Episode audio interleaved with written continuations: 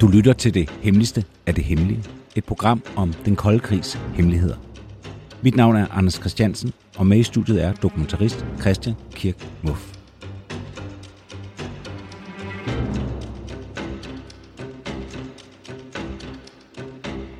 Det her, det er afsnit 37 af verdens største historie, som er den her kæmpe store fortælling. Jeg kalder den også verdens længste historie nogle gange.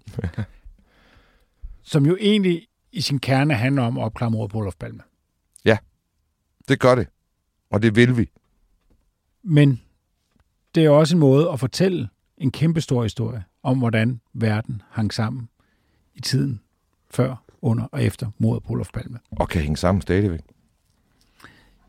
I de her ja, så forudgående 36 afsnit, der har vi jo talt om mange ting.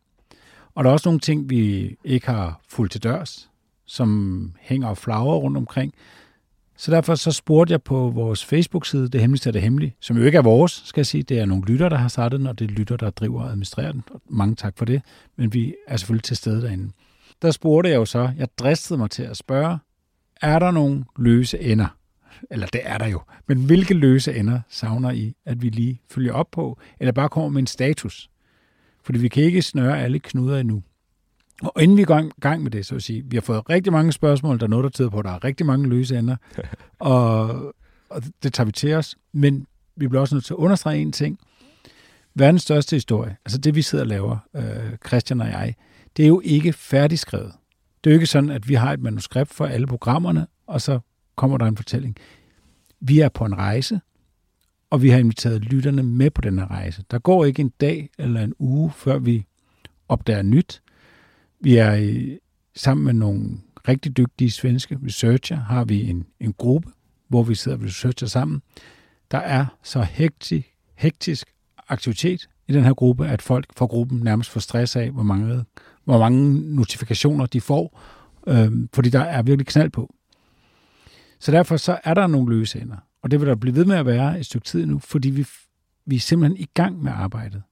Ja, og, og, og vi har undervejs ændret retning i fortællingen øh, og vægtning, øh, øh, betydning af ting og sager skifter, fordi vi får mere viden hele tiden. Øh, og ej, jeg ved ikke, hvordan, Anders, hvordan, ja, hvad er det egentlig, vi skal svare på først, fordi det kommer jo hurtigt til at, altså, vi kommer jo hurtigt ind i noget stort. Ja. Jeg har taget, øh, jeg har taget en række af lytternes spørgsmål med. Jeg er ikke sikker på, at vi når dem alle sammen, for der har været en del, men der er heldigvis også mange, der spørger om det samme. Mm. Øhm, og der er jo ikke andet for, end at, at gå det igennem, og så må vi jo svare så godt vi kan. Og tak for alle, øh, alle spørgsmål, og tak fordi I lytter med. Okay, vi tager det første spørgsmål her. Øhm, Leon-gruppen Anders Klok er en løs tråd i forhold til, hvem kan have været på gaden. Og gaden, det er selvfølgelig Sværvæggen og omegn, den 28. februar 1986, da Palme han bliver myrdet. Leon-gruppen er lidt et mysterium. Det er en, øh, en gruppe, der bliver omtalt flere steder. Den er nogle gange blevet sidestillet med det, vi kalder Barbro-gruppen, som er en, øh, en stay-behind-gruppering, der er ledet af Barbro Sagnel, som bliver afsløret i tilbage i 71 Men glemt igen men glemt igen af helt centrale personer, der burde kunne huske det, blandt andet Hans Holmer. men også glemt i offentligheden. Altså, du ved, det, det, altså, Barbro-gruppen og Leon-gruppen har været mytiske begreber i årtier, i, øh, eller i, ja, i, i hvert fald mere end et årti, Mm. blandt palme-efterforskere. Det har også været noget, som man har været i tvivl om overhovedet eksisterede. Det har også været til debat. Og vi har jo faktisk i tidens løb haft flere kandidater til hvem, altså vores bud på, hvem der er leder af Leon-gruppen. Og vi har jo kreds om, at det er et navn. Altså det, det Leon er simpelthen navnet på en mand, mm. øh, som skulle være leder af den her øh, gruppe. Og i den forbindelse er vi jo kommet ind på ham, vi kalder Anders Glok. Han hedder ikke Anders Glok i virkeligheden, men det kalder vi ham, fordi han er stadig i live. Mm.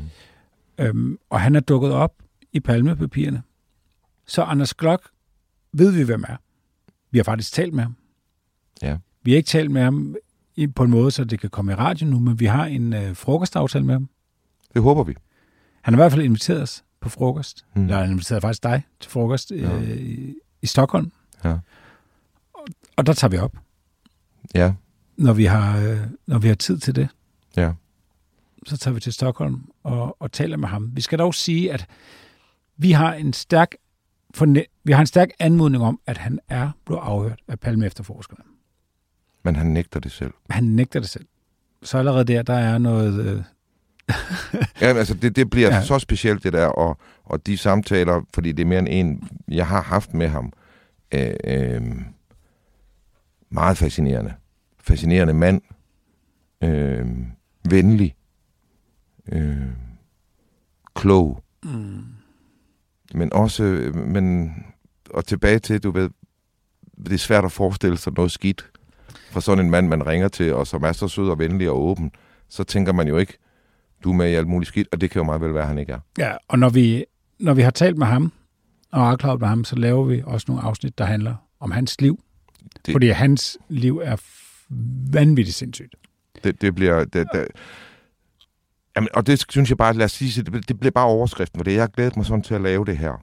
Fordi dem, der måtte sidde og synes, det har været en spændende rejse, der vil jeg bare sige, 24, det bliver så vanvittigt. Mm.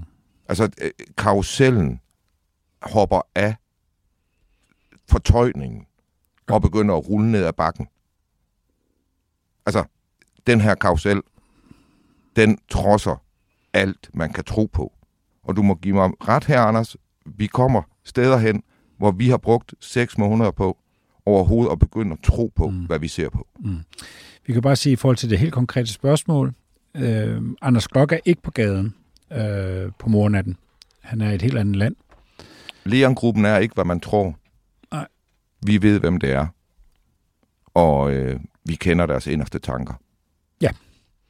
Håber, det var svar nok. Nogle af svarene bliver jo lige så kryptiske, som de altid har været. Men, men, men bare for at sige, hæng på, kære venner, vi kommer mod dagslys ja. i den her historie.